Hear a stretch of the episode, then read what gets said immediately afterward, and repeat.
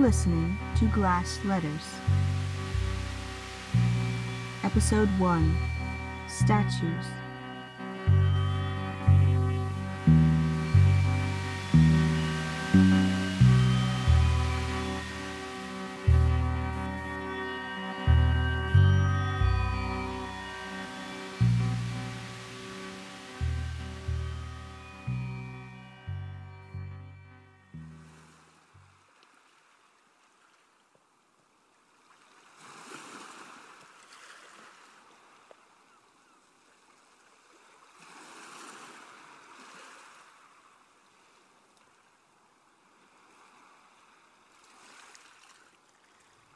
I can't help but feel like the letters have followed me here. I moved to this island to get away, to leave behind everything and everyone.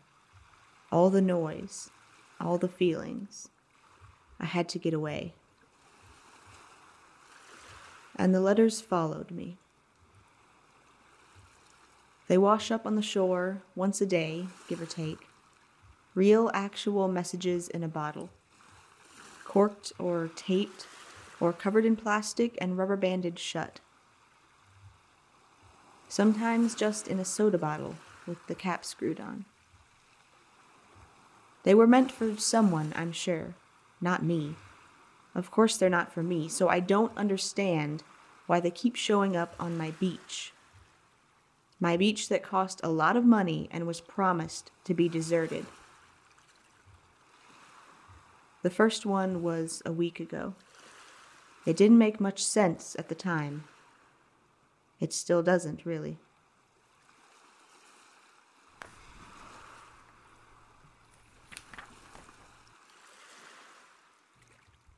It is midnight, my darling. It is always midnight when I write to you. I am sitting at the base of the fountain, our fountain, my fountain the only fountain left. It's quiet here without you. The only echoes on the stone are my own footsteps and my whispered voice as I read the words aloud to imagine how you might pronounce them. I've been thinking about the endless summer of our youth, the days when we would run and play as little girls do. Through the grasses, over the hills, under the trees, I miss the trees. Are there trees wherever you are? Are they towering? Are they benevolent? Do they smile down on you and shake their leaves as if they were waving? Do they hide you, protect you, envelop you? I miss our trees, darling. I know you won't like this, but I found myself thinking what this place would be like if you hadn't left. If you had stayed, I might not be frozen as I am, paused in the middle of a life that was supposed to be ours, not just mine. The night you left, you pressed a lantern into my hand, told me to hold it tight, hold it high, so you could see it through the fog. When you return. You said when, not if. When you returned. I am holding the lantern now, partly to shed light on the page as I write this, partly because of some foolish hope that you will still see it through the fog. No one has been here since that night. The ivy that crept over the stone crept further, and then it too fossilized and turned gray.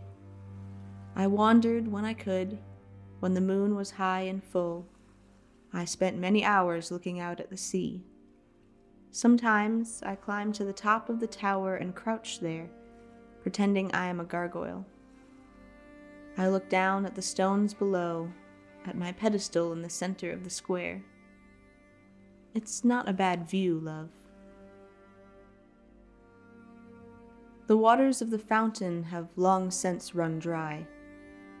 I miss the sound of the motor hidden in the stone the soft hiss and gentle splash of the spouts as they poured into the basin.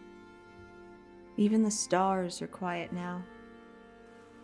I miss their songs, the words indecipherable but so, so comforting. Every now and then I hear a note or two, a refrain from a familiar tune, but it's like a blanket has been placed over the sky. A heavy cloud cover that refuses to budge, no matter how clearly I can see up into the heavens. The world is quiet and still and made of stone, and as I perch at my gargoyle viewpoint, I sometimes imagine I can still see you cradling the water in your lovely hands, smiling gently down at the fountain below. It is midnight, my darling. It is always midnight when I write to you. I am placing this letter in a bottle and tossing it into the unforgiving sea in the vain hope that someday, somehow, you will see this and come back to me. I am slowly running out of bottles and paper and even words. But the lantern you gave me is set to burn forever, and me with it, hoping you will see through the fog.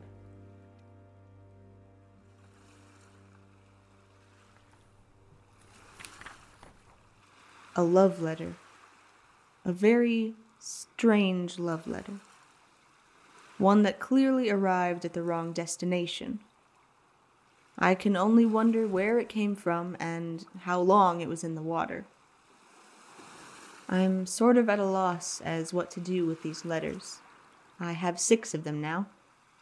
I've been keeping them in their bottles, lined up on my kitchen windowsill, reflecting the sun in odd patterns.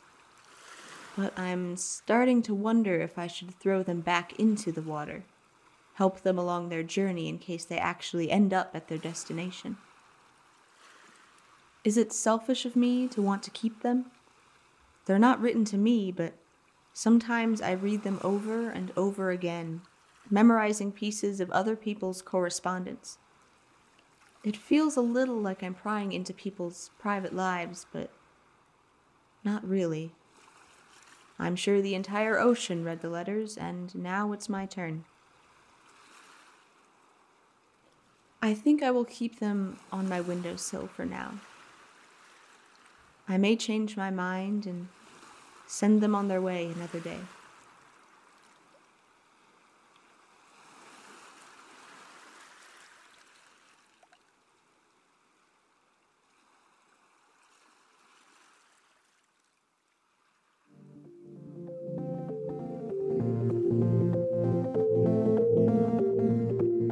Glass Letters is a podcast written, recorded, and produced by me, Anna Godfrey. Our intro and outro music are by Slow Haste, who you can find on music streaming services and on Instagram at Slow Haste. If you like this podcast and want to support what we're doing, consider rating and reviewing the show on iTunes or on Podchaser. It honestly helps a lot. Find us on Twitter and Instagram, both at Glass Letters Pod. Thanks for listening.